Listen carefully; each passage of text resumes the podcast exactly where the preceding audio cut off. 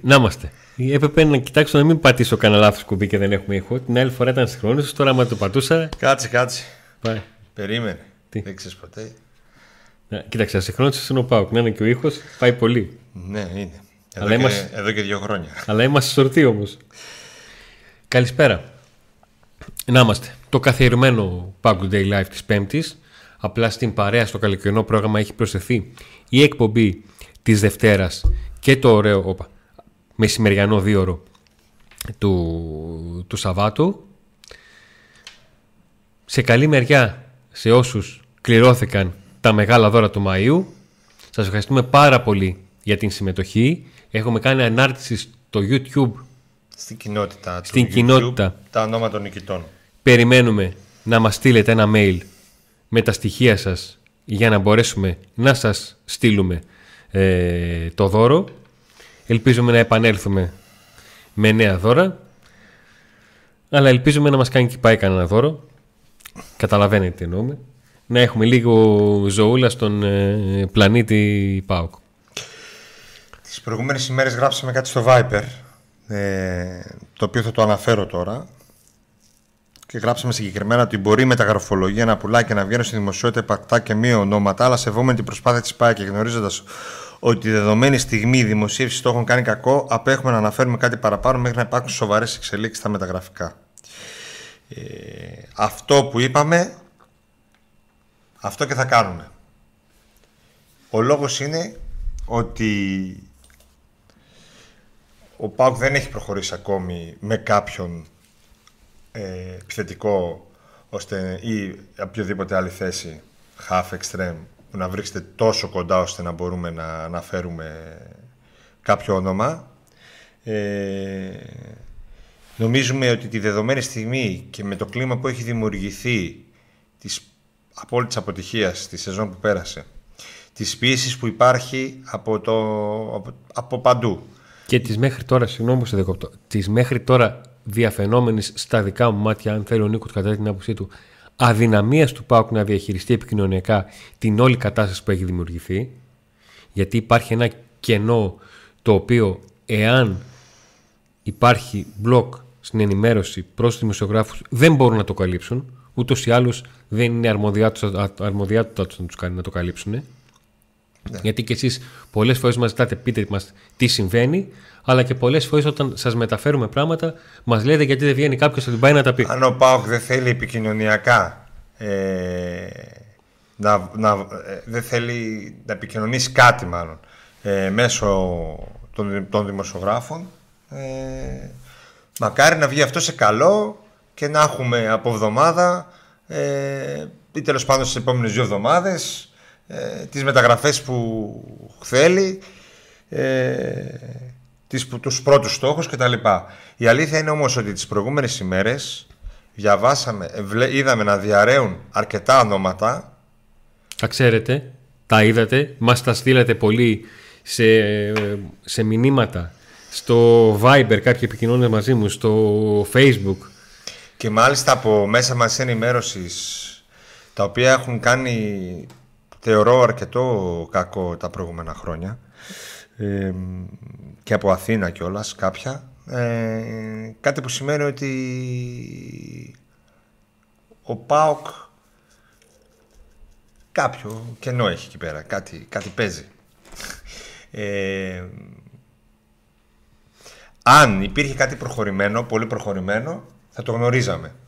Θα είχε ήδη ο ΠΑΟΚ σχεδόν συμφωνήσει με ένα παίκτη και θα μπορούσε και θα ήταν άνετος να διαρρεύσει κάποιον. Δεν θα έβγαζε αυτή την αβεβαιότητα που βγάζει τώρα. Η αβεβαιότητα, γιατί βγαίνουν ονόματα τα οποία δεν διαψεύδονται ούτε και επιβεβαιώνονται.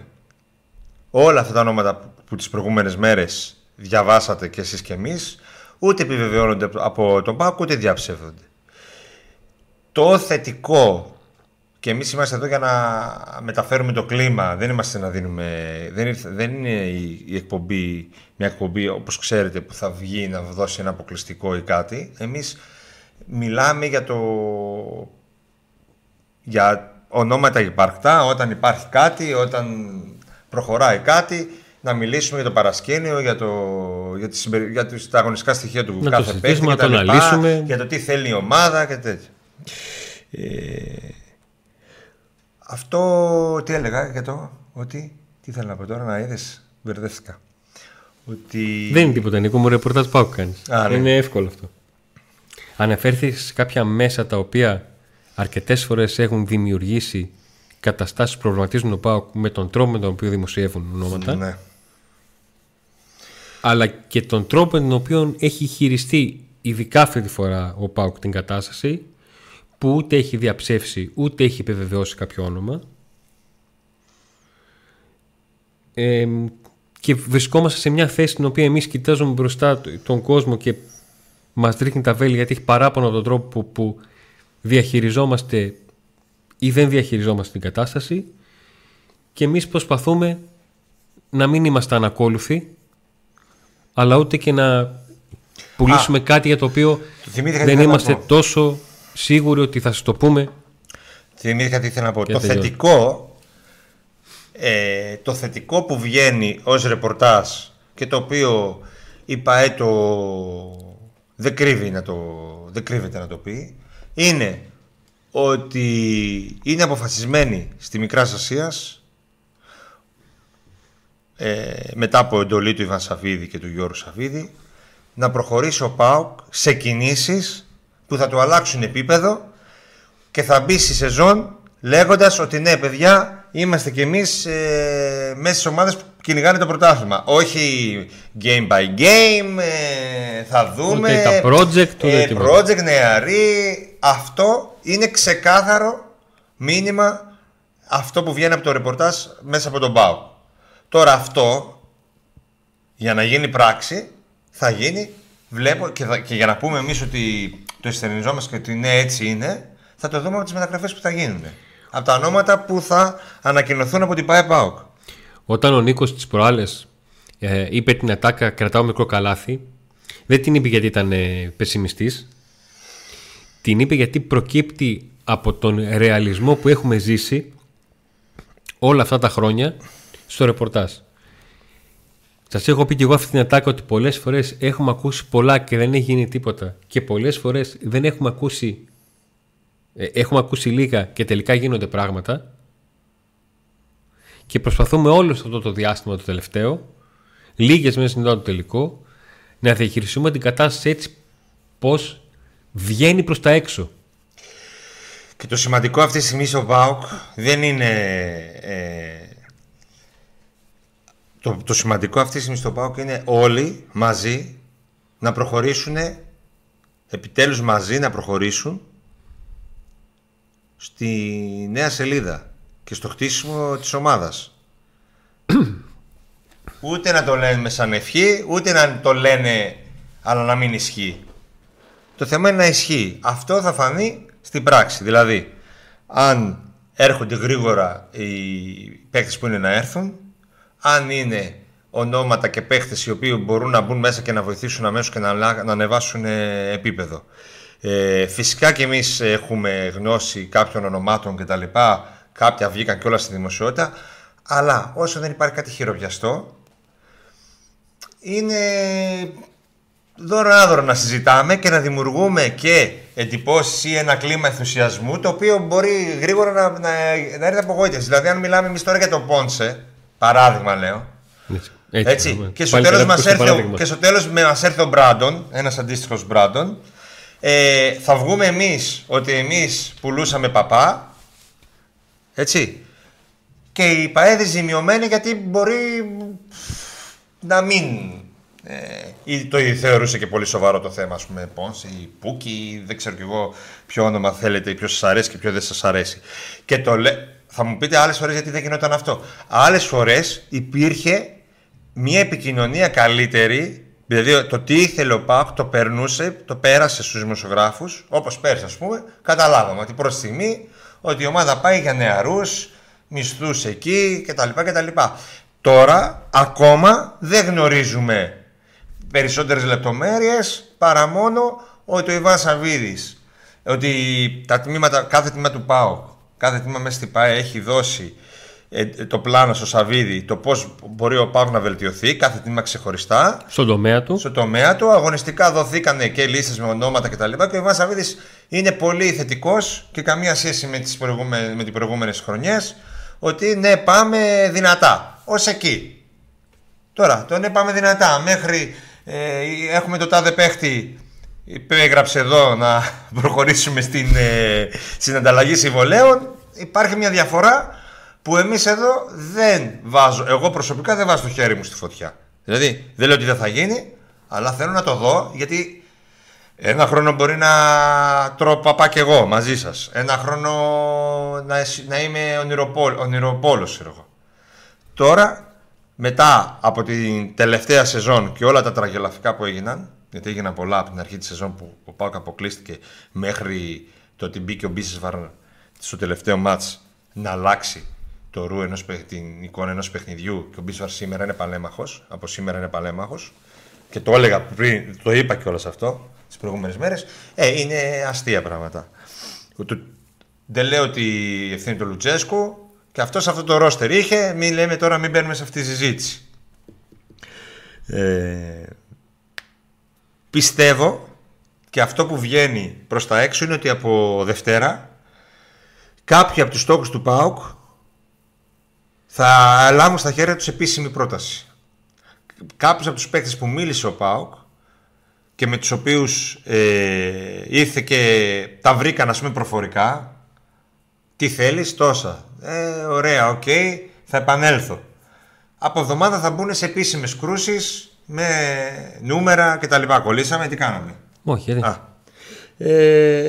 οπότε από εβδομάδα ή μπορεί και στο τέλος αυτής, τώρα και μέσα στο Σαββατοκύριακο και από εβδομάδα, μπορεί να έχουμε και κάτι πιο ρεαλιστικό σε ό,τι αφορά, πιο χειροπιαστό σε ό,τι αφορά και από, από αυτή τη λίστα τι ξεκαθάρισε. Γιατί είναι ο Μπότο, είναι ο Λουτσέσκου, είναι ο Γιώργος Savvidis, είναι ο Ιβάν Savvidis. Και όλοι αυτοί πρέπει να αποφασίσουν τελικά σε ποιο, πώς θα κινηθούν οριστικά σε ό,τι αφορά την ποιότητα και τα αγωνιστικά χαρακτηριστικά του κάθε παίχτη. Ονόματα ακούστηκαν. Τα έχετε διαβάσει, τα ξέρετε, τα ρωτάτε. Επειδή πολλές φορές ακόμα και τα αυτονόητα δεν πρέπει να τα αφήνουμε έτσι. Δεν πήγε το μυαλό μου ότι τη μία φορά χρησιμοποίησα μία φιγούρα για επιθετικό, την άλλη φορά μια άλλη φιγούρα, την τρίτη φορά είπα να πάρω έναν παίχτη, να τους σβήσω τη φανέλα, να τον βάλω και να φτάσει στο συμπέρασμα ότι θα πάρει αυτόν τον παίχτη ο ΠΑΟΚ. Καταρχήν, μπράβο σας που βρήκατε τον Fullgroup, συγχαρητήρια. Εγώ δεν θα το βρίσκα, μάλλον δεν θα το ψάχνα, να σου πω την αλήθεια. Και κατά δεύτερον, στόγαψα και μήνυμα. Το λέω κιόλας για να μην δημιουργηθεί καμιά παρεξήγηση. Αν και τα περισσότερα μηνύματα είναι ότι η διοίκηση δεν κάνει τίποτα, και απ' την άλλη σας φάνηκε λογικό ότι μπορεί να έρθει ο Fullgroup. Αλλά οκ, εντάξει, απλά σας λέω ότι ούτε τα ευκολόνως εννοούμενα δεν πέρα παραλείπονται. Κάποιοι δεν έχουν, ρε παιδί. Οπότε το κλείνω και. Κάποιοι άνθρωποι δεν είναι πιο μικρής ηλικία. Και αυτό. Δεν γνωρίζουν από την ποδοσφαιρική αγορά. Κάποιοι άνθρωποι μπορεί να μην κάνουν. Νομίζαν ότι μπορεί ο Πάκο να πάρει και τον Παπέ, ξέρω. Ναι, γι' αυτό και ακόμα και αυτά τα νομίσματα που με εμένα μου φάνηκαν αυτονόητα, ας τα κάνω πιο λιανά για να είμαστε οκ.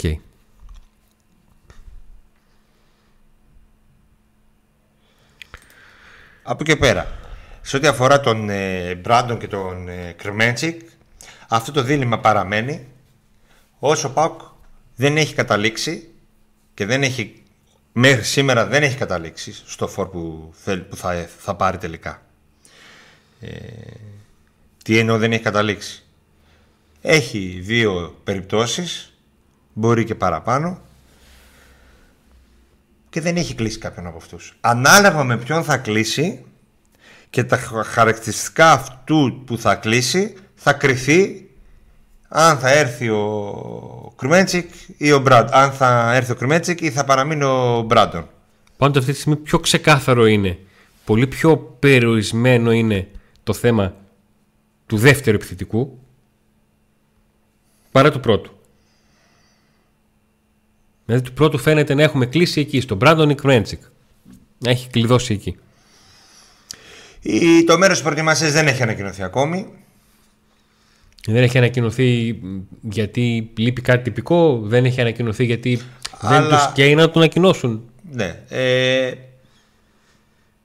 Μέχρι τις προηγούμενες μέρες ήταν η ομάδα να πάει στην Αυστρία. Τελικά πλέον κατά 99,9% όλα δείχνουν ότι ο ΠΑΟΚ θα πάει και φέτος στην Ολλανδία.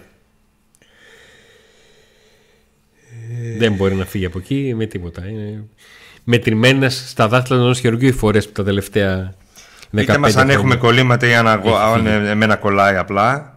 Δεν έχουμε εδώ το ίντερνετ το καλό, δεν ξέρω τι γίνεται. Αν έχουμε κολλήματα ενημέρωση. Κολλήματα δεν έχουμε. Οκ. Okay.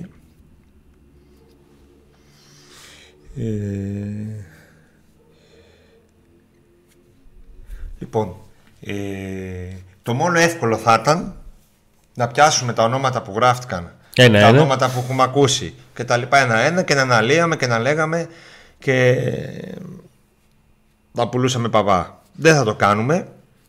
Όταν θα έρθει η ώρα και όταν θα καταλήξουν επιτέλους κάπου στον ΠΑΟΚ, δηλαδή οι διαπραγματεύσεις προχωρήσουν σε κάποιον, μείνει κάποιος ο οποίος τελικά αυτός θα έρθει, τότε θα αναλύσουμε τα πάντα, θα μιλήσουμε για το παρασκήνιο της μεταγραφής, το πώς κατέληξε ο ΠΑΟΚ σε αυτόν, γιατί κατέληξε σε αυτόν κτλ.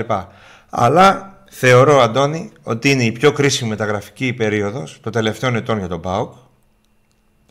Γιατί η ομάδα έχει φτάσει, έχει γυρίσει πίσω πολύ μετά την φετινή σεζόν και δεν υπάρχουν πολλές δικαιολογίες. Ο ΠΑΟΚ έχει κάνει με καθυστέρηση κάποια πράγματα. Σε αυτό το διάστημα που δεν έκανε τα πράγματα απέτυχε και αγωνιστικά, αλλά οι αγωνιστικές του αποτυχίες είχαν και οικονομικό αντίκτυπο, όπως ήταν η περσινή απουσία ουσιαστικά από την Ευρώπη. Απουσία την οποία την πληρώνει σε μείωση των εσόδων του, αλλά και μια ζώνη την οποία θα την κουβαλάει για κάποια χρόνια. Έτσι πως ξέρετε πως είναι οι βαθμολογίες στην UEFA.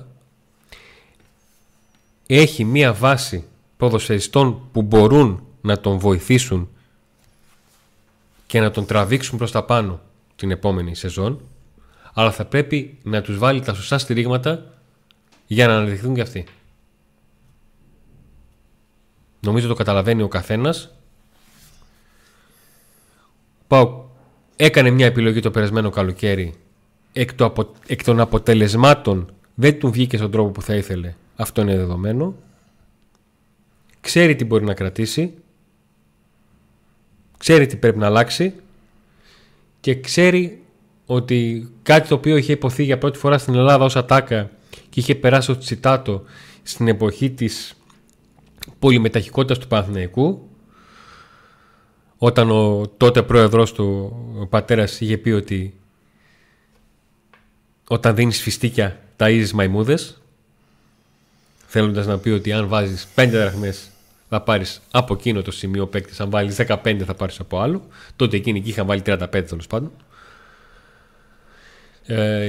Και ο ΠΑΟΚ είναι σε μια εποχή στην οποία έχει να αντιμετωπίσει πλέον μπροστά του, στη βαθμολογία να το δούμε και μόνο, τρεις ομάδες. Δεν είναι στην εξαετία που ήταν πρώτος και δεύτερος. Προέρχεται από την τέταρτη θέση. Όπως και να έχει, ακόμα και ψυχολογικά μόνο αν θέλεις, ο Παναθηναϊκός, ο Ολυμπιακός πια ξεκινάνε μπροστά του. Ουσιαστικά, οικονομικά. Το οικονομικά δεν το βάζω μάλλον, γιατί ο ΠΑΟΚ αποφασίζει εάν κάποιοι θα ξεκινήσουν οικονομικά μπροστά του. Ο ΠΑΟΚ λέει ότι εμείς φέτος θα πάμε να αλλάξουμε τα εις βάρος μας δεδομένα και να μπούμε δυνατά να πούμε και εμείς ότι πάμε για το πρωτάθλημα. Αλλά η διαφορά, για να γίνει αυτό, υπάρχει μια διαφορά σχέση με το 18-19. Ο ΠΑΟΚ δεν κυνηγάει μια ομάδα. Κυνηγάει τρεις. Ο ανταγωνισμός έχει ανέβει. Ο ΠΑΟΚ επέτρεψε να μπουν κι άλλες ομάδες ανάμεσα. Δεν υπάρχουν περιθώρια λάθος και ούτε περιθώρια για χάσιμο χρόνο. Αν από εβδομάδα, τώρα μέσα Σαββατοκύριακο, και από εβδομάδα αρχίζουν να ξεκαθαρίζουν κάποια πράγματα στα μεταγραφικά, ίσως να ελπίζουμε ότι μπορεί να γίνει κάτι γρήγορα. Όσο πιο γρήγορα κινηθούν, τόσο καλύτερα εκείνους. Καλό μήνα κιόλας, γιατί τώρα θέλω να πω το πόσο του μήνα έχουμε. Είναι 1η Ιουνίου. Σε 3 εβδομάδες ξεκινάει η προετοιμασία. Ο ΠΑΟΚ έχει αποφασίσει 22 Ιουνίου να κάνει την πρώτη του συγκέντρωση στην Θεσσαλονίκη. Και στο διάστημα 3 με 18-19 Ιουλίου να βρεθεί στο εξωτερικό και συγκεκριμένα σύμφωνα με τις τελευταίες πληροφορίες στην Ολλανδία, εκεί που θα κάνει το λεγόμενο βασικό στάδιο της προετοιμασίας με minimum 3, max 4 φιλικά, και να επιστρέψει και να μπει στην πρώτη από τις 6 προαγωνιστικές εβδομάδες που θέλει να έχει μέχρι να φτάσει σε έναν minimum στόχο που πέρυσι το πουλάκι πέταξε πάρα πολύ νωρίς. Γράφει εδώ κάποιος τώρα, ωραία ρε, με το Κρεμέντσι. Λέει ο Γιώργος, περίμενε. Ο Μάρκο εδώ. Πόλο. Πιστεύω ότι με Κρεμέντσι δεν θα δυσκολευτούμε καθόλου να κατακτήσουμε την τέταρτη θέση και του χρόνου. Μπορεί ο Πάκος να βγει και έκτος και ο 8ος να πέσει κιόλας. Αλλά το σχόλιο σου είναι ή είσαι κουφός ή θες να δημιουργήσεις πρόβλημα. Ήδη καταλαβαίνεις αυτά που λέμε. Ο Κρεμέντσι, και είπαμε ότι αν έρθει θα έρθει για δεύτερος. Άρα λες εσύ ότι αν έρθει ο Κρμέντσικ δεύτερος, χάλια τα πράγματα, για δεύτερος χάλια τα πράγματα. Το σχολείο σου είναι, πού να το καταλάβω. Σημαντικό είναι ποιος θα έρθει για πρώτος ο επιθετικός. Όπως πέρσι ήρθε για πρώτος ο Κοτάρσκι και όλοι βρίζαμε, ξέρω εγώ, που έμεινε ο Ζivković. Δεν χρειάστηκε ο Ζivković. Χρειάστηκε να παίξει 1-2 μάτς. Ήταν ο Kotarski τόσο καλός που συζήτησε το δεύτερο τερματοπύλακα, δεν προχώρησε διότι ήταν ο Kotarski εκεί. Αν ο πρώτος φορ έρθει επιτέλους ένας πολύ καλός φορ και βάλει γκολ και βάζει γκολ, ο δεύτερος θα είναι για να παίξει κάποια μάτς που θα χρειαστεί λίγο χρόνο να ξεκουράσει τον άλλον.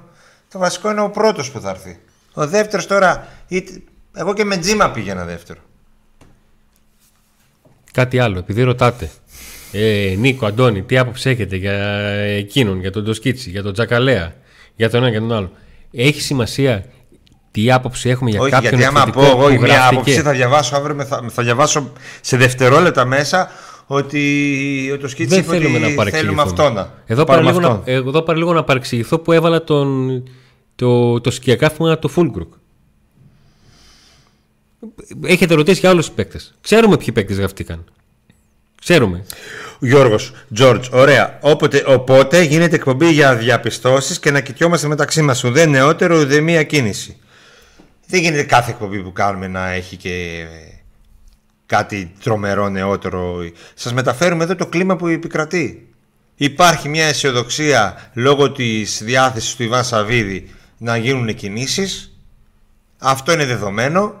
Ο ΠΑΟΚ θέλει να μπει δυνατά στη μεταγραφική αγορά για να ανεβάσει το επίπεδο και να κυνηγήσει του χρόνου το πρωτάθλημα. Αυτό επικοινωνείται. Αλλά από εκεί και πέρα δεν υπάρχει καθόλου ενημέρωση σε ό,τι αφορά τα μεταγραφικά. Ο καθένας ό,τι μαθαίνει αριστερά-δεξιά βγάζει και το λέει.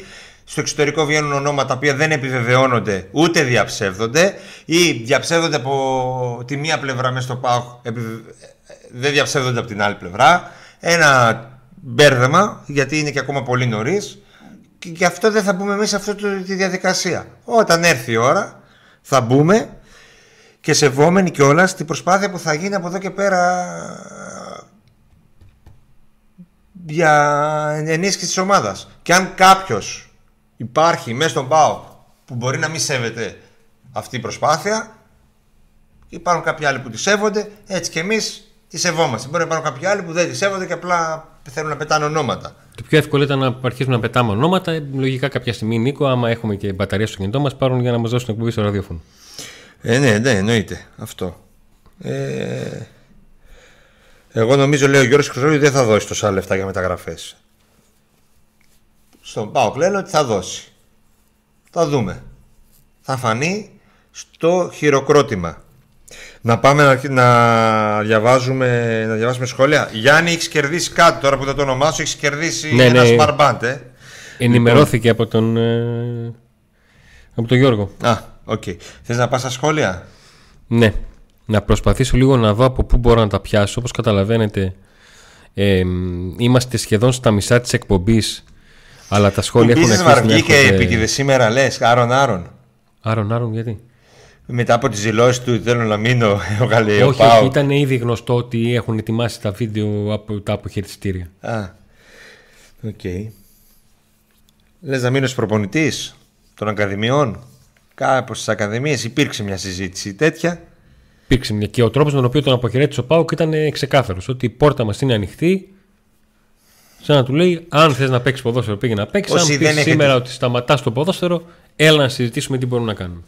Όσοι δεν έχετε δει, μπορείτε να δείτε στην κατηγορία PAOK Today Stories ένα αφιέρωμα που έχουμε κάνει για τον Ντίκο Μπίσεσβαρ με ιστορίες, κάποιες οι οποίες δεν είναι γνωστές κιόλας, σε ό,τι αφορά όλα αυτά τα χρόνια που ήταν στον ΠΑΟΚ. Λοιπόν, βλέπω εδώ τις καλησπέρες και από τον Τζέικοπ, το Τίμπρο και τον Γιάννη τον Καρά. Ρίχνω μια ματιά λίγο στους συνδρομητές και τον Σέργιο το Σαρόπουλο, που κι αυτός είναι στους νικητές. Και πάμε να δούμε λίγο τα μηνύματά σας, το πώς ακριβώς διαχειρίζεστε κι εσείς την όλη κατάσταση, πώς την εισπράτετε, τι σας πειράζει από εμάς, σας αρέσει εμάς. Γενικότερα, γιατί και εσείς είστε, δεν έχετε μόνο το PAOK Today, γενικότερα βλέπετε το περίγυρο του ρεπορτάζ του ΠΑΟΚ. Κάποια πράγματα σας πειράζουν, κάποια πράγματα σας αρέσουν. Τα συζητάτε όλα αυτά. Λοιπόν, ο Νίκος Σέρης, καλησπέρα και καλή εκπομπή. Είμαι ιδιαίτερα αισιόδοξος για τις κομβικές κινήσεις που χρειάζεται η ομάδα. Αντώνη, είμαι τρελός που θέλω στην ομάδα το πολέμου που ακούει στο όνομα Ματίας Αρέζο. Ναι, γιατί ο ΠΑΟΚ ψάχνει έναν παίχτη έμπειρο. Δεν θέλει να πάει σε άλλο στοίχημα. Ο Παντελής λέει: καμιά καταγραφή θα κάνουμε στην παρακάρου μας ή θα έχουμε παρατράγουδα 27 του μήνα στο πρώτο ευρωπαϊκό μας αγώνα. Όλοι αυτό απέφχονται και όλοι περιμένουν, είτε εμείς κάνουμε εκπομπή κάθε 3 ώρες και λέμε το μακρύ μας και το κοντό μας, είτε κλείσουμε σήμερα και ξανακάνουμε όταν θα κάνει μεταγραφή ο ΠΑΟΚ, να έρθουν οι παίκτες που θα βοηθήσουν τον ΠΑΟΚ να αφήσει πίσω την περσινή σεζόν. Λοιπόν, χαιρετισμούς από το ασπρόμβρο Σούχερταλ, αν το διάβασα σωστά βέβαια, γιατί και εγώ είμαι λίγο τσομπάνης σε αυτά. Παιδιά, φοβάμαι τον Πούκι Πεκταράς, έχει ένα χρόνο μπάλας, αλλά μετά δύσκολα. Καταπονεί πολύ η Αγγλία, λέει ο Αλέξανδρος. Ίσως να είναι λάθος που διάβασα σχόλιο, δεν το είδα για παίχτη, και το λέω αυτό για να μην θεωρηθεί και να μην ψάχνετε από τον τρόπο που θα απαντήσουμε εμείς για το αν αυτός ο παίχτης που μας είπατε κάνει, δεν κάνει, το θέλουμε, δεν το θέλουμε. Που να βάζει γκολ. Πώς το λένε, ποιος είναι, τι είναι, ένας παίχτης που να βάζει γκολ. Και ένας παίχτης που στο βιογραφικό του θα έχει πολλά γκολ. Από πέρσι δηλαδή θα έχει βάλει γκολ. Θα μυρίζει γκολ. Θα έχει βάλει πέρσι γκολ, όχι να έχει πριν 3 χρόνια βάλει γκολ. Ή έχει 10 γκολ, αλλά ναι, οκ, επίσης σε δύσκολο πρωτάθλημα. Όχι, θέλουμε ένα παίκτη. Β' Τουρκίας έχει βάλει 30 γκολ. Β' Τουρκίας δεν πειράζει. 30 γκολ, ναι. Οκ, θα πω ότι έχει γκολ. Πέρσι, 5 χρόνια συνεχόμενα, έχει γκολ. Τα νούμερα παίζουν πολύ μεγάλο ρόλο και, και στον φύλαθλο, αλλά και στο πώς το προσεγγίζει ο ΠΑΟΚ. Ο μόνος που δεν έπιασε, ναι. Το θέμα του φορ είναι και επικοινωνιακό. Καταλάβατε? Να σας γυρίσω λίγα χρόνια πίσω, ότι υπήρχε μια ατμόσφαιρα αρνητική για τον Κρέσπο που όταν ήρθε προερχόταν μια χρονιά που έριξε 2 ομάδες. Ο μόνος που είχε νούμερα και δεν έπιασε ήταν ο Τσόλακ. Θα διαβάσω ένα σχόλιο. Αντώνη, καλησπέρα. Θα ήθελα σε παρακαλώ πάρα πολύ να μας εξηγήσεις τι κλίμα εκλαμβάνετε από την ΠΑΕ εσείς και να μας πεις την άποψή για το πώς βλέπετε εσείς την επόμενη μέρα. Το είπαμε στην αρχή της εκπομπής. Το κλίμα που υπάρχει στην ΠΑΕ είναι ότι θα μπούμε δυνατά να φέρουμε καλές μεταγραφές για να χτυπήσουμε το πρωτάθλημα. να γίνει ο ΠΑΟΚ ξανά ανταγωνιστικός. Και περιμένουμε να δούμε το πώς θα εναρμονιστούν όλοι στην ΠΑΕ για να γίνει το επόμενο βήμα, το με ποιους. Αυτό παλεύουμε, αυτό ρωτάμε, αυτό ψάχνουμε. Σας είχα πει πέρυσι ότι αν θέλει μια φορά ένας να έρθει να είμαι στο γραφείο από τις 11 το πρωί με τις 11 το βράδυ και να έρθει να κάνουμε τηλέφωνα μαζί, να κάνουμε λίγο ρεπορτάζ, να βιώσει για μια μέρα την τρέλα του πανηγυριού που ζούμε καθημερινά.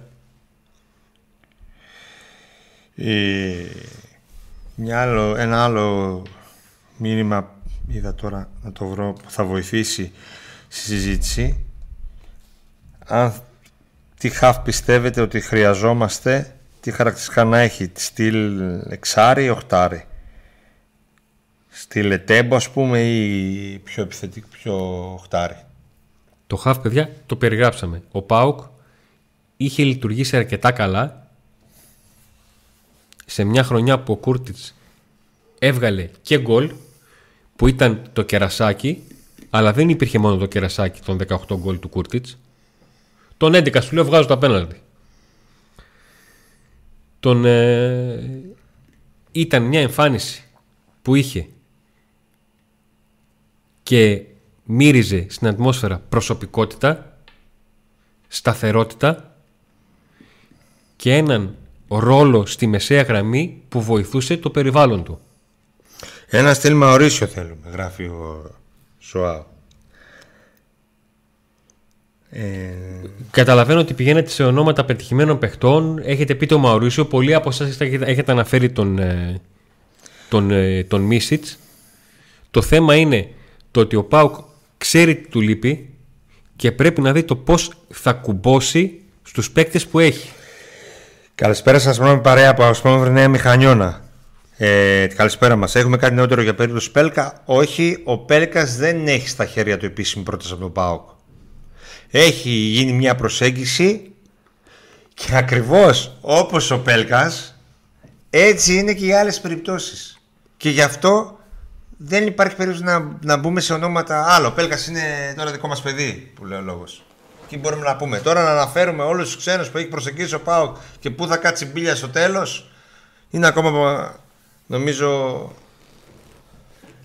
όλα μπορούν να ξεκαθαρίσουν και άμεσα. Δηλαδή, μπορεί και τις επόμενες μέρες να προχωρήσει ο ΠΑΟΚ τελικά σε ένα από όλα αυτά τα ονόματα.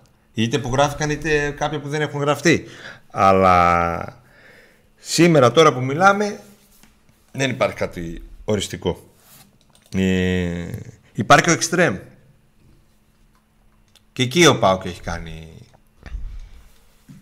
Δεν αποκλείεται δηλαδή να προχωρήσει κάποια άλλη κίνηση και πιο πριν από το φόρ. Απλά επειδή το φόρ είναι αυτό που μας καίει πιο πολύ, έχουμε πέσει όλοι πάνω στο φόρ. Μπορεί το extreme, επειδή μάλλον θα έρθει ένας παίκτης όχι και full πρώτο όνομα, να είναι πιο εύκολη η περίπτωση και από λίγα πράγματα που ξέρουμε, και να μπορεί ο extreme να έρθει και νωρίτερα από τους υπόλοιπους. Γιατί από ό,τι καταλαβαίνω, στη θέση του extreme ο ΠΑΟΚ κοιτάει κάτι σαν αυτό που έχει, ας πούμε, ναι, σε επίπεδο. Δεν κοιτάει κάτι τρομερό, ούτε κάτι που θα πεις ότι ναι, ok, μπορεί να βοηθήσει. Ένα καλό εργαλείο.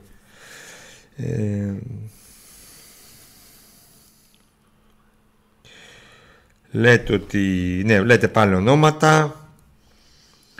Εντάξει, το όνομα του Σταφιλίδη είναι, παίζει ένα μήνα. Ναι, του Etebo συνέχεια λιγότερο λέτε. Και από τον Prigović.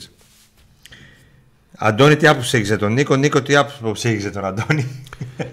Κοίταξε, ο Νίκος πολλές φορές με εκνευρίζει, τον έχω βρήσει από μέσα μου, αλλά επειδή ξέρω πού καταλήγει κάθε φορά αυτό, έχω συμβαστεί με τα αρνητικά του, γιατί έχω καταλάβει ότι έχω απέναντί μου έναν άνθρωπο ο οποίος έχει πάρει και τις 1453 παραξενιές μου και τις έχει αποδεχτεί.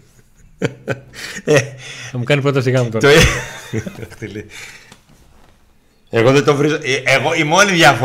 Η μόνη διαφορά, αν πιάσω εγώ να το συζητήσω, η μόνη διαφορά μου με αυτά που είπε ο Αντώνης είναι ότι εγώ δεν το βρίζω από μέσα μου. Αν το βρίζω, τον βρίζω απ' έξω μου. Μεγάλες αλήθειες. Καλησπέρα. Θεωρείτε ότι η εταιρεία manager των Staff και Pelka μπορεί να αποτελέσουν εμπόδιο στην επιστροφή του στην ομάδα? Όχι. Φάγανε το κούτσε για να μην δώσει παιχνίδια στο Τζίμα και να φέρει τον Κρέθο από το Κρμέντσικα από Ινδονησία. Ποδοσφαιρική λογική ομάδας από τα Lidl. Τι έχουν τα Lidl? Τι έχουν τα Lidl? Όλες από τα Lidl ψωνίζουν. Δεν το καταλάβω. Δηλαδή τα άλλα σπέρνανε καλύτερα. PAOK.com, αγαπητά Lidl. Στείλτε μας την προσφορά σας. Διαφημιστείτε στο κανάλι μας. Φοβερά. Γερμαναράδες.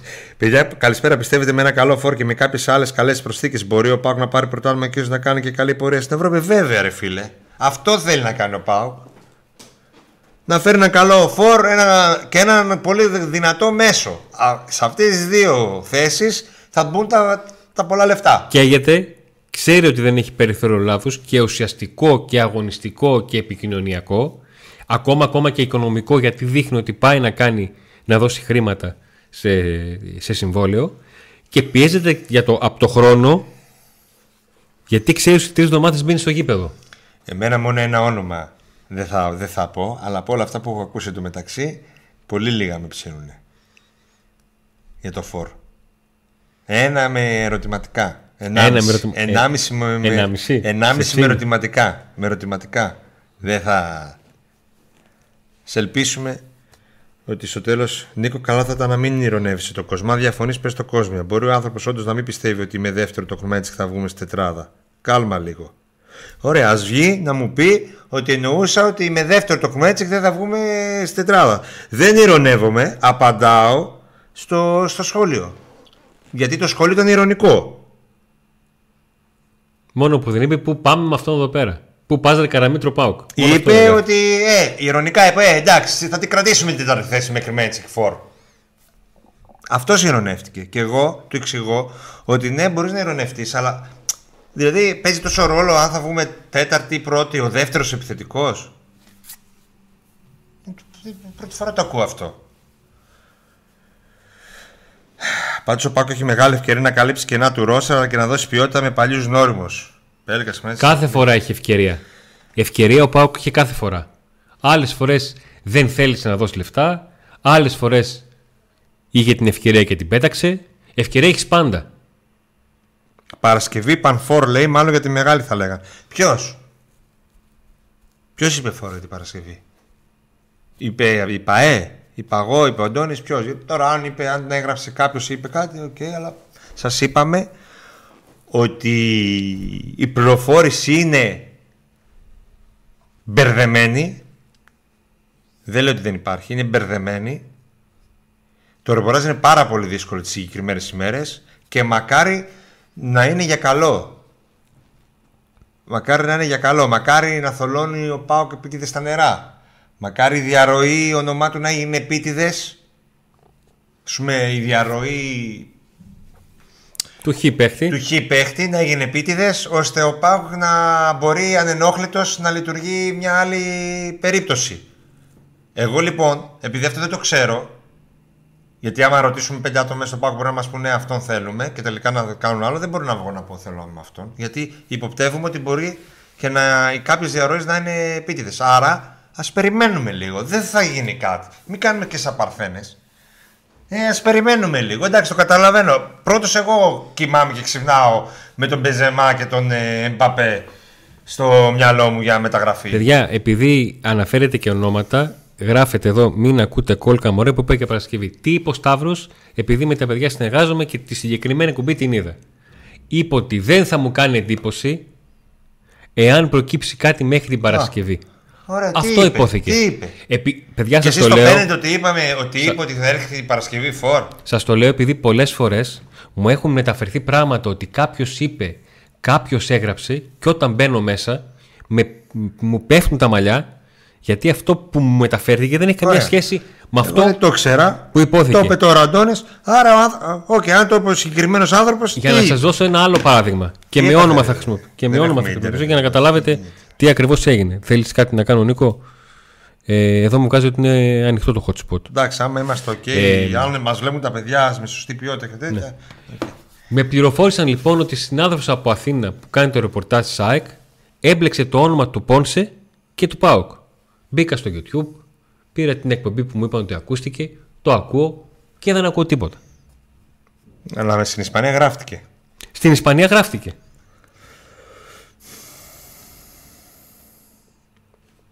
Αλλά είναι άλλο αυτό που σου λέω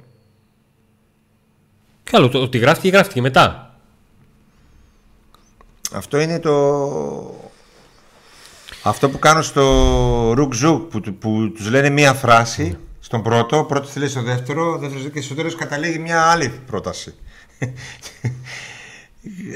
Καταλάβατε, είμαστε υπεύθυνοι για αυτό που λέμε, όχι για αυτό που καταλαβαίνετε. Και αν καταλάβατε κάτι άλλο, πείτε μας τι καταλάβατε για να το διορθώσουμε.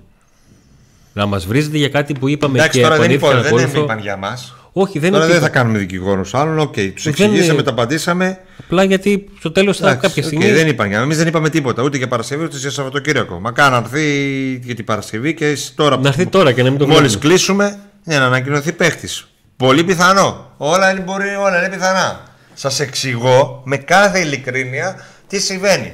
Δεν σας αρέσει, το ξέρω. Γιατί θα θέλατε να βγω εδώ και να πω ότι ο Πάκου είναι πολύ κοντά στο Πούκι, κλείνει το Πόσε και φέρει και τον Μπεζεμά. Αλλά η αλήθεια είναι μια άλλη. Είναι μια διαφορετική. Είναι ότι ο Πάκου προσπαθεί να κλείσει κάποιες περιπτώσεις.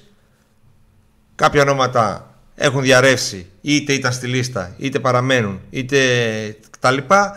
Θολώνει τα νερά και περιμένουμε να δούμε τι θα γίνει. Βασίλη, ρωτάς, θα μου απαντήσετε για Μπάμπα, αν είναι αλήθεια, μακάρι να έρθει ο Πεχταράς. Δεν θα απαντήσουμε για κανένα. Μπάμπα Ραχμάν. Γιατί ξεκινάει κάτι το οποίο δεν τελειώνει ποτέ.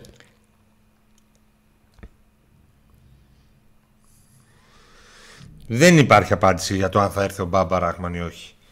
Αλλά ο Μπάμπα Ράχμαν είναι στη λίστα του ΠΑΟΚ. Τι να πούμε, ότι δεν είναι. Είναι στις περιπτώσεις που ο ΠΑΟΚ... Αυτό είναι ξεκάθαρο, δεν είναι κάτι... Δεν έχει διαψευστεί ο Μπάμπα Ράχμαν. Και είναι κάτι που έχει γραφτεί πολύ πριν την φρέσκια ονοματολογία. Ναι.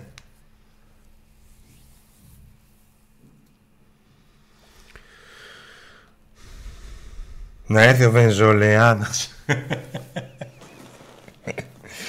Αν το πει λάθος ο Νίκος, αρθεί. Με το που το είπε σωστά, πάει, πέταξε το πουλί. Τι και τζάβα, καλύτερα που δεν ήρθε αυτός, ρε. Τίποτα δεν έκανε και εκεί που είναι. Πάμε, επειδή εμένα έχει κολλήσει το ίντερνετ, αν μπορείς πάνε σε μερικά σχόλια. Ναι, βεβαίως, πάμε γιατί εδώ. Γιατί φτάνουμε και προς το τέλος, δηλαδή όχι προς το τέλος, έχουμε κάνει 20 λεπτά ακόμα εδώ να τα συζητήσουμε. Ναι. Θα έρθουν και οι εκπομπές που θα προχωρήσουμε και να πούμε και για ονόματα που είναι πιο υπαρκτά και τα λοιπά. Όπως και το χειμώνα, όταν προχώρησαν με το Τάισον, κάναμε την ανάλυση μας. Μιας και τόσο καιρό δεν έρχεται, κάντε ένα θερμικό χάρτη του Ιβάν μπας και έρθει. Έρχεται κι εσείς. Ο Ιβάν ήρθε το καλοκαίρι. Έχετε κι εσείς μια πλάκα. Δεν τον είδατε εσείς σήμερα ότι δεν ήρθε. Ο Ιβάν ήρθε. Δεν ήρθε στο γήπεδο, αλλά στην Ελλάδα ήρθε.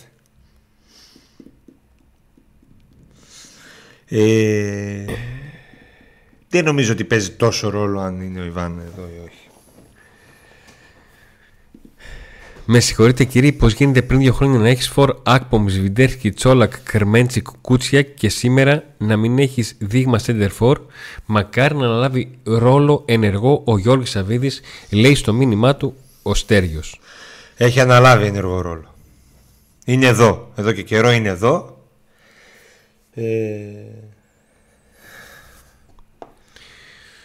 Ορίστε, ο Βάγκος κατάλαβε τι ακριβώς γίνεται. Αποκλειστική είδηση Νίκου του Σκίτσου. Πάω κλείνει φόρ μόλις τελειώσει η εκπομπή. Ισχύει για Πέλκα ότι είναι ελεύθερος. Ναι, έχει τελειώσει συμβόλαιο του και δεν θα ανανεωθεί από την Φενέρμπαξε. Ορισμένες φορές νομίζω ότι υπάρχουν μόνο 30 ποδοσφαιριστές σε όλο τον πλανήτη. Εντάξει, κάποια πράγματα. Ο Πάουκ ψάχτηκε. Έτσι, ψάχτηκε, ρώτησε, έμαθε, το άφησε στην άκρη. Το παράτησε, μπορεί να το ενεργοποιήσει ξανά αν δεν κάτσει κάτι άλλο. Αλλά λίγο ηρεμία. Αν δεν είχαμε πάρει το κύπελο και όλα θα συζητούσαμε αλλιώς. Δεν υπήρχε αυτή η πίεση. Αν είχε πάρει ο ΠΑΟΚ το κύπελο, τώρα θα μιλούσαμε αλλιώς. Θα λέγαμε εντάξει, τώρα μπήκαμε στον Ιούνιο, λίγο υπομονή. Θα ήταν λίγο αλλιώς τα πράγματα, έστω το κύπελο να είχε πάρει ο ΠΑΟΚ. Έστω το κύπελο. Τώρα το καταλαβαίνω το κλίμα που υπάρχει, αλλά δεν μπορούμε να κάνουμε κάτι. Να αλλάξουμε την αλήθεια και να αλλάξουμε τα δεδομένα. Ένας φίλος γράφει: παιδιά, η πιο ευχάριστη είδηση είναι η επιστροφή του Σαββίδη σε λίγες μέρες στη Θεσσαλονίκη. Αυτό άκουσα, αυτό διάβασα. Έχετε κάποια πληροφόρηση γι' αυτό? Εγώ προσωπικά δεν έχω κάποια τέτοια πληροφόρηση. Όχι, ο Γιώργος είναι εδώ. Καθημερινά ασχολείται με την ομάδα. Ο Ιβάν από μακριά, αλλά καθημερινά έχει επαφές. Κάθε μέρα μιλάμε με τους συνεργάτες του για πολλές ώρες μέσω Zoom. Τώρα, το ΠΑΟΚ χρειάζεται τα λεφτά του, τις γρήγορες αποφάσεις του και τις σωστές επιλογές στα στελέχη του. Είτε είναι εδώ είτε δεν είναι. Ο ΠΑΟΚ έχει χάσει πρωτάθλημα εξωαγωνιστικά με τον Ιβάν Σαββίδη εδώ. Ο ΠΑΟΚ έχει χάσει πρωτάθλημα γιατί μπήκε μέσα ο μεγαλομέτωχός του, ή επειδή η ασφάλεια δεν ήταν όπως έπρεπε, ή επειδή η διαιτησία τον αδίκησε, ή με τον Ιβάν Σαββίδη εδώ. Εδώ ήταν 10 χρόνια μέχρι να πάρει το πρώτο πρωτάθλημα. Όχι 10, 7 ήταν εδώ. 7 χρόνια ήταν εδώ και ο ΠΑΟΚ. Ειδικά για μια. Για 2,5 χρόνια. Δεν έβγαζαμε άκρη και τότε. Εκείνα τα 7 χρόνια που ήταν εδώ δεν έλεγε κανένας ότι φταίει ότι ο Ιβάν Σαββίδης είναι στην Ελλάδα. Και πήγαινε στα αποδυτήρια, έμπαινε την ώρα του αγώνα, μιλούσε με τον προπονητή στα αποδυτήρια, στο πάγκο. Όταν ήταν ο Γεωργιάδης προπονητής, δεν πήγε στον πάγκο. Με τον Αστέρα Τρίπολης. Κατέβηκε κάτω και το φώναζε. Και κανείς δεν έλεγε. Τότε λέγαμε ότι δεν ξέρει, μαθαίνει τη χώρα, το ποδόσφαιρο, τα λοιπά. Και εμείς που μαθαίνουμε κάποια πράγματα, λέγαμε τότε: παιδιά, υπομονή, δεν είναι τόσο εύκολα τα πράγματα. Πρέπει να αλλάξουν κάποια πράγματα στο ελληνικό ποδόσφαιρο για να αλλάξουν κάποια δεδομένα. Κράζατε και έκραζε ο κόσμος ότι δεν γίνεται η δουλειά στο παρασκήνιο, επειδή ήταν μια δουλειά χρόνων για να γίνει αυτή η δουλειά και να αλλάξει ένα ολόκληρο κατεστημένο. Αλλά πού να το δεις, πρέπει να περάσουν χρόνια να το δεις. Αλλά τότε έκραζαν ότι δεν κάνει τίποτα για το παρασκήνιο. Και έφτασε τελικά ο ΠΑΟΚ να τα σαρώσει όλα. Τότε, από το 12 ως το 18 λέμε εμείς, 17, 5 χρόνια ας πούμε, που πήρε το πρώτο κύπελο, δεν έλεγε κανείς αυτά 5 χρόνια ότι «Ρε Σύρι, Ιβάν, μήπως θα πας λίγο καμιά βόλτα στη Ρωσία?» Τώρα μας στέει ότι δεν είναι εδώ.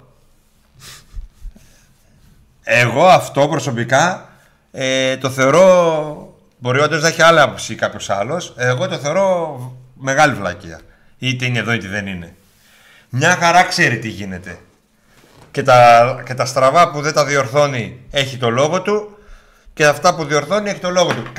Κάνει σωστά, κάνει λάθος, είναι άλλο ζήτημα. Κρίνεται γι' αυτό. Κρίνεται. Και αυτή τη στιγμή κάτι έχει κάνει λάθος τόσα χρόνια για να... από την χρονιά που του double μέχρι τώρα. Για να κάνει ομάδα βήματα πίσω. Κάτι έχει κάνει αρκετά λάθη. Όπως ο ίδιος την έφτασε εκεί, ο ίδιος την έριξε κάτω και ο ίδιος πρέπει να την ανεβάσει. Δεν φταίνε τα οικονομικά, φταίνε οι επιλογές. Ποιοι κάνουν αυτές τις επιλογές, ποιους τους έχει εκεί, ποιους δεν τους έχει. Τι σημασία έχει αν ήρθε εδώ ή αν δεν έρθει. Δηλαδή, θα μπαίνεις στα γραφεία και θα το φοβούνται, ας πούμε. Καλησπέρα, παιδιά. Δεν μπορώ να καταλάβω γιατί κάθε χρόνο να παίρνουμε πίσω παίκτες που φύγανε. Δεν υπάρχουν άλλοι. Ο Κρεμέντσικ πήγε Ινδονησία, τι πιο χαμηλά για κάποιον παίκτη. Εγώ σας έχω πει τη λογική μου για τις μεταγραφές. Πώς επέστρεψα στον ΠΑΟΚ όλα αυτά τα χρόνια? Μην ξαναλέμε τα ίδια. Ποια λογική? Ποιοι επέστρεψαν? 1, 2, 3 έχουν επιστρέψει σε 10 χρόνια. Ο Βιερίνια που επέστρεψε στα καλύτερά του. Ο Ακπομ. Και είπαμε, ο Στόχο, ο Μακ, αυτοί 4-5 παίχτες επέστρεψαν. Εντάξει. Σε όλες τις ομάδες γίνεται αυτό. Το θέμα πάντα είναι το ποιον παίκτη επιλέγεις, αλλά και τι background έχει αυτό. Δηλαδή είχες 3 παίκτες, εκ των οποίων από αυτούς μπορείς να φέρεις, έτσι πως προχώρησες τις υποθέσεις, και διαλέγεις κάποιον από αυτούς. Παιδιά, ονόματα που ακούστηκαν είναι ψηλά στη λίστα γιατί κανένας δεν με ψήνει. Λέει ο Έλλη Χόρς 45 και αναφέρει κάποια ονόματα. Με το χέρι στην καρδιά, όσο ήταν εδώ η ομάδα ανέβηκε επίπεδο, όσο δεν είναι εδώ η ομάδα πέφτει επίπεδο. Όχι. Όσο ήταν εδώ, για να ανέβει πέρασαν 5-6 χρόνια. Και δεν είναι εδώ. Η απουσία του συνδυάστηκε με την ομάδα να πέφτει, αλλά για άλλους λόγους. Πολλά που γίνανε τα τελευταία χρόνια που δεν λείπει, γινόντουσαν και τα πρώτα χρόνια που ήταν εδώ. Καλησπέρα και στα παιδιά που είναι από Νέα Υόρκη και προσπαθούν να συνεννοηθούν μεταξύ τους το σε ποια περιοχή μένει ο ένας και ο άλλος. Σας έχω πει ότι πολλές φορές όταν αναφέρετε και από που μας βλέπετε, υπάρχει συνεννόηση και βλέπουμε λίγο και το χάρτη της εκπομπής, αν μπορώ να το πω έτσι.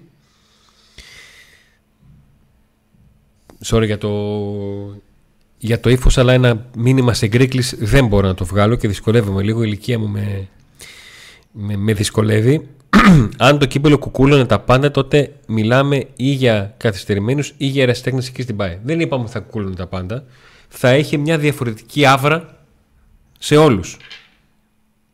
Θα έχει μια διαφορετική άβρα σε όλους. Ακόμα και στο ότι θα ήταν σε διαφορετικό αγωνιστικό επίπεδο στην Ευρώπη, σε άλλο θεσμό, θα έχει κερδίσει 2 εβδομάδες. Θα είχε πολλά. Δεν θα είχε να μπει σε 22 μέρες στο γήπεδο για πρώτη προπόνηση.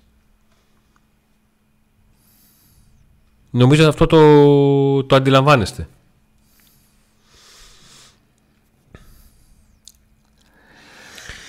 Εδώ αναρωτιέστε αν λείπει από την ομάδα ένας Πέλκας παίκτες όπως ο Prigović, ο Spasso, ο García, ο Kontreas, ο Matous. Θέλει η ομάδα. Αστέρι, Χατζηλίδη, μην ασχολείσαι. Μην ασχολείσαι.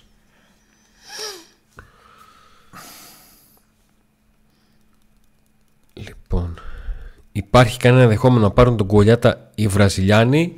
Δεν μπορώ να σου το απαντήσω τώρα αυτό. Μέχρι το χειμώνα θα παίζουν. Δυσκολεύεται να βρει εκεί λίγο χρόνο. Καλησπέρα και στη Βαρκελόνη από όπου μας καλησπερίζει ο Τάσος.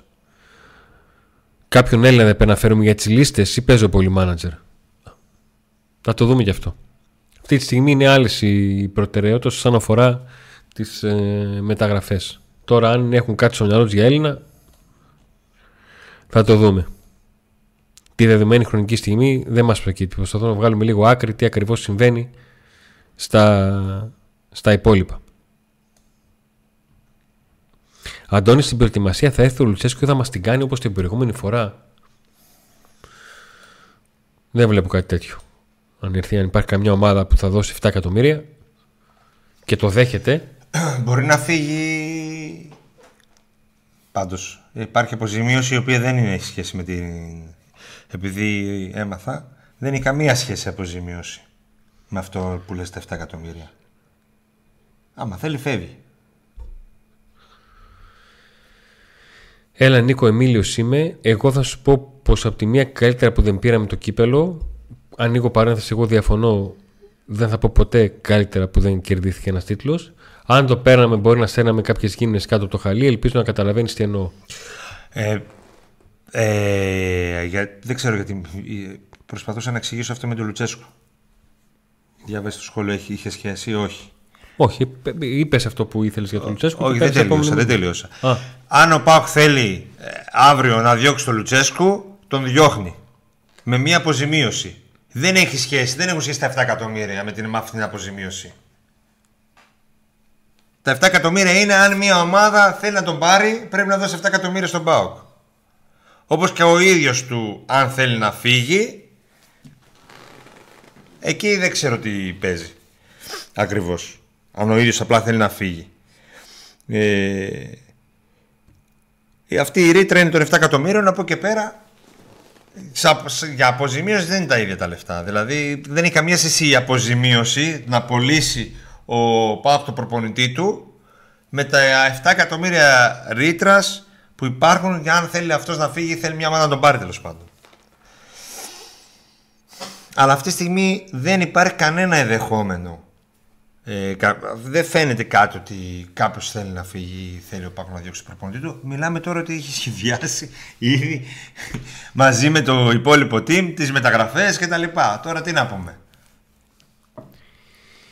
Κάποιοι έχουν μείνει στα παλιά, το επίπεδο των αντιπάλων έχει ανέβει και στον Πάκο και στο ρόστερ τους. Εκτός του τύπου Μάτος, όλοι οι άλλοι είναι ξεπερασμένοι. Προφανώς ο Άλεξ απαντάει σε ένα μήνυμα που ήρθε νωρίτερα και ανέφερε ποδοσφαιριστές που θα ήθελε ο φίλος τέτοιου στυλ παίκτες να έρθουν στον Πάκο. Και ανέβαινε τον Γκαρσία και τον Κοντρέρας και αυτούς. Αν ο Πάκο δεν φέρει πέντε παίκτες πρωτοκλασσά τους, από Μύριο και πάνω ή κοντά στο Μύριο, τέλος πάντων τέτοιους παίκτες, τίποτα δεν θα κάνει. Δεν θα κάνει τίποτα. Θα είμαστε στο game by game και αν και να βγουν και θα λέμε τα ίδια και τα ίδια. Θα λέμε ότι εντάξει, okay, αυτός επέλεξε, προχωράμε και βλέπουμε και αυτός βοηθός. Αυτό θα πούμε.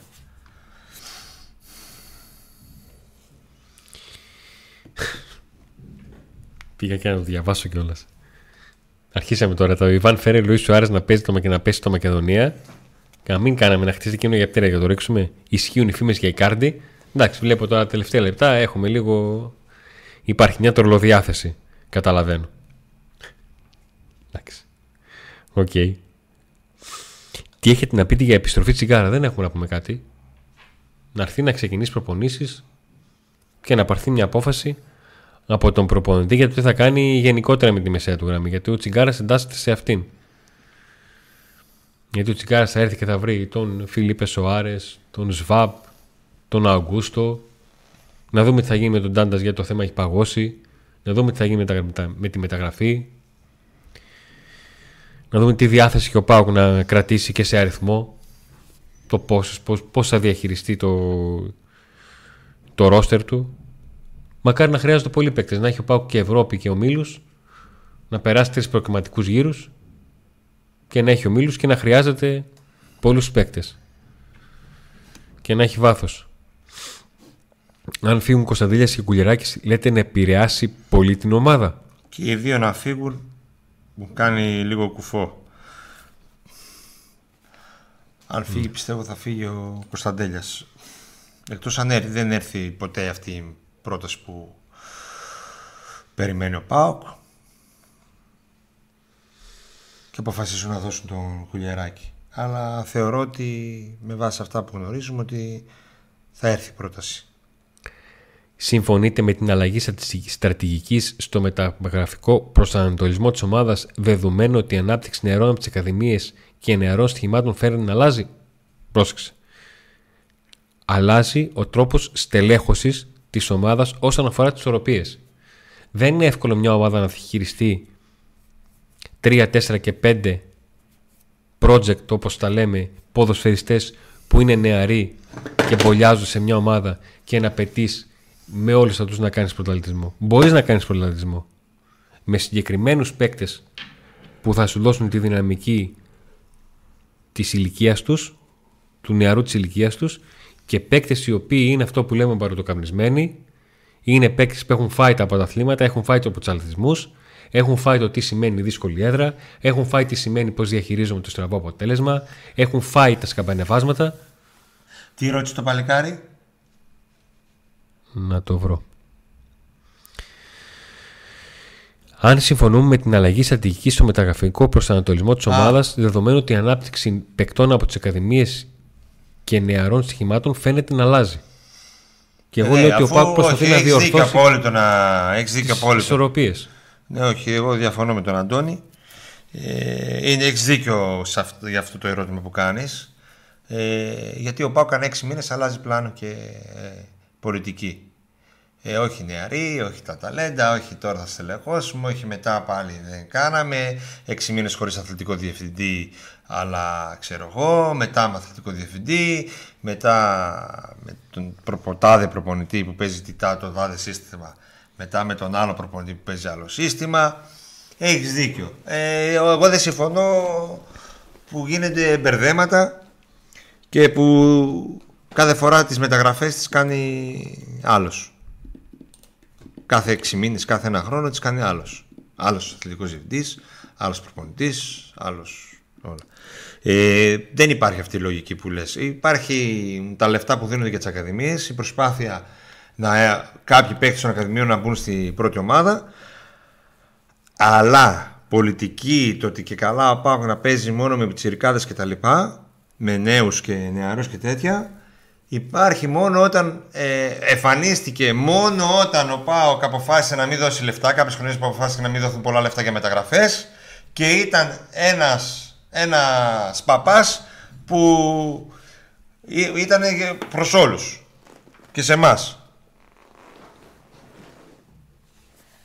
Έγινε δηλαδή με το Φανάσα Fair Play και αυτοί οι πιτσιρικάδες όλοι φύγανε. Μετά ήρθανε παίχτες κανονικοί, μετά ξανά ήρθανε πιτσιρικάδες και τώρα λέμε πάλι να φέρουμε άλλους.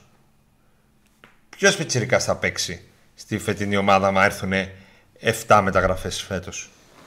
7 λέει, είπαν ότι θα κάνουν. 7 δεν είπε ο Γιώργος Σαββίδης έξω στο γήπεδο? 7 μεταγραφές δεν είπε? Ναι. Αν παίξουν οι 5, ποιοι πιτσιρικάδες θα παίξουν? Ο Koulierakis, ξέρω. Αν και ο Κωνσταντέλιας φύγει, ποιος θα παίξει? Και ποιος νέαρος θα παίξει? Ο Τάντας αλλαγή θα είναι, αφού θέλουν να φέρουν μέσο του 1 εκατομμυρίου, και ήταν αλλαγή ήδη. Δεν πιστεύω εγώ ότι υπάρχει ένα πλάνο με νέαρους και τα λοιπά, διότι αυτό το πλάνο ήταν μόνο για φέτος. Τώρα αλλάζει. Καλησπέρα παιδιά, ξέρετε πόσο υπολογίζει η ομάδα τον Κωνσταντέλια χρηματικά? 20 εκατομμύρια. Αυτό έχει πει ο ΠΑΟΚ. Το πώς θα διαχειριστεί μια πρόταση που θα έρθει, όταν έρθει επίσημη, θα το δούμε. Αν ο πρόεδρος δεν έχει όρεξη να επενδύσει και να ανέβει η ομάδα επίπεδο, τέταρτη θα βγαίνουμε από εδώ και πέρα, μην το κουράζομαι, λέει ο Μάρκο Πόλο. Ας γίνουν 3 βασικές κινήσεις και βλέπουμε για 7 μεταγραφές. Αναφέρεται συνέχεια για την φυγή Κωνσταντέλια, ξέρετε κάτι σίγουρα? Όχι, δεν ξέρουμε κάτι σίγουρα. Ξέρουμε όμως ότι υπάρχουν ομάδες που συνεχώς ρωτάνε, μαθαίνουν, ψάχνονται και μεταφέρουν στο περιβάλλον τους πίσω το τι ακριβώς συμβαίνει για να... Το φάκελο Κωνσταντέλια τον ανοίξουμε όταν έρθει η ώρα, με ομάδες, με νούμερα κτλ. Είναι μεγάλο το καλοκαίρι ακόμα. Είμαστε 1 Ιουνίου τώρα, πρώτη μέρα. Ναι. Λοιπόν, πήραμε παράταση. Έχουμε πάρει παράταση. Τελειώσαμε για σήμερα. Α, το λήξαμε. Δεν είχαμε πως παλιά χρόνο με... το Μουντιάλ πάει. Τώρα έχουμε καθυστερήσει ελληνικές. Λοιπόν, βάλε λίγο μια τάξη εδώ πέρα, γιατί Νίκο δεν... Ναι, ούτε μισό like. Αφού δεν είπαμε ποτέ για like σήμερα. Δεν είπαμε στην εκπομπή ούτε μια φορά να κάνουν like. Άμα δεν τους το θυμίσεις εσύ που είσαι υπεύθυνος της εκπομπής, και εγώ, ποιος θα τους το θυμίσει? Ένα πολύ μεγάλο ευχαριστώ για την παρέα που μας κάνατε όλη αυτή την ώρα και είστε εδώ. Ένα μεγάλο ευχαριστώ σε όσους κάνατε like. Θα θέλαμε να κάνετε like στο βίντεο πριν φύγετε. Να ευχαριστήσουμε πάρα πολύ και τους υποστηρικτές μας που σας παρουσίασε και ο moderator μέσα στο chat, τα Φανοπία Ραδιανός, τα οποία βρίσκονται προέκταση Μακρυγιάννη, στον Εύωσμο και στην διασταύρωση Θέρμης Πολυγύρου, και ανατολικά και δυτικά. Τσάο Special Tennis and Basket, πλήρης ανάλυση αγώνων Tennis, Basket, αλλά και ποδοσφαιράκι έχουμε και χόκι είχαμε πριν από λίγο καιρό. Τα πάντα όλα, link στην περιγραφή για όλους τους υποστηρικτές. Ο Τοπάπ, ο Κώστας Παπαδόπουλος, με τα μεταχειρισμένα ανταλλακτικά Ιταλικών αυτοκινήτων στην Ψαρών 30 στην Κάτω Τούμπα. Σας θυμίζουμε τα πακέτα των στερομών με τα οποία μας βοηθάτε, μας στηρίζετε και έχετε από μας έξτρα εκπομπές, δώρα και μια γκάμα από πλεονεκτήματα, τα οποία τα γράφουμε και στην περιγραφή για κάθε πακέτο. Το τουρνουά Θες 4-on-4 είναι πανέτοιμο. Και φυσικά τα ίσπο Τριανδρίας, στα οποία θέλω να πιστεύω ότι ψήνεστε για μια συνάντηση την ερχόμενη εβδομάδα και θα έρθείτε. Εσείς που γράφετε στο chat να έρθετε, γιατί την άλλη φορά θα είναι άλλοι που δεν ήταν στο chat.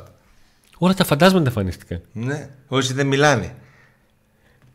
Ο ένας ήρθε και δεν μιλούσε. Ο άλλος, εγώ δεν έγραψα ποτέ. Ποτέ.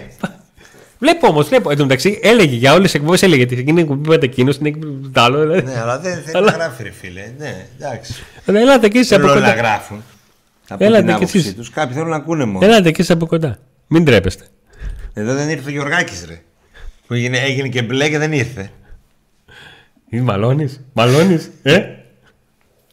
InSpot 24 ώρες το 24ωρο ανοιχτό για ματσάκια ευρωπαϊκά, ελληνικά, τα πάντα. Τώρα υπάρχει το NBA ειδικά. NBA full 24 ώρες το 24ωρο ανοιχτό, ίντερνετ, LOL, ξέρω εγώ, Counter Strike, τα πάντα, PlayStation 4, 5, 6. Από Βόλο έχω δύο που ψήφισες να έρθουν. Γεια σου Κατερίνα, γεια σου Χαρά. Σας είδα, μπήκατε από την αρχή. Και αλλά... δύο παιδιά από την Άουσα στην αρχή. Γράψαν ένας πάνω στον άλλο και καλησπέρα από Νάουσα, καλησπέρα από Νάουσα. Δύο διαφορετικοί. Ναι, ασπρόμαυρη Νάουσα. Θα κάνουν συνάντηση, υπάρχουν και στην Άουσα αυτή και θα μας καλέσουν. Λοιπόν, σας ευχαριστούμε πάρα πολύ. Να είστε όλοι καλά. Ραντεβού το Σάββατο το απόγευμα στις 4. Μέχρι τότε, άντε να δούμε.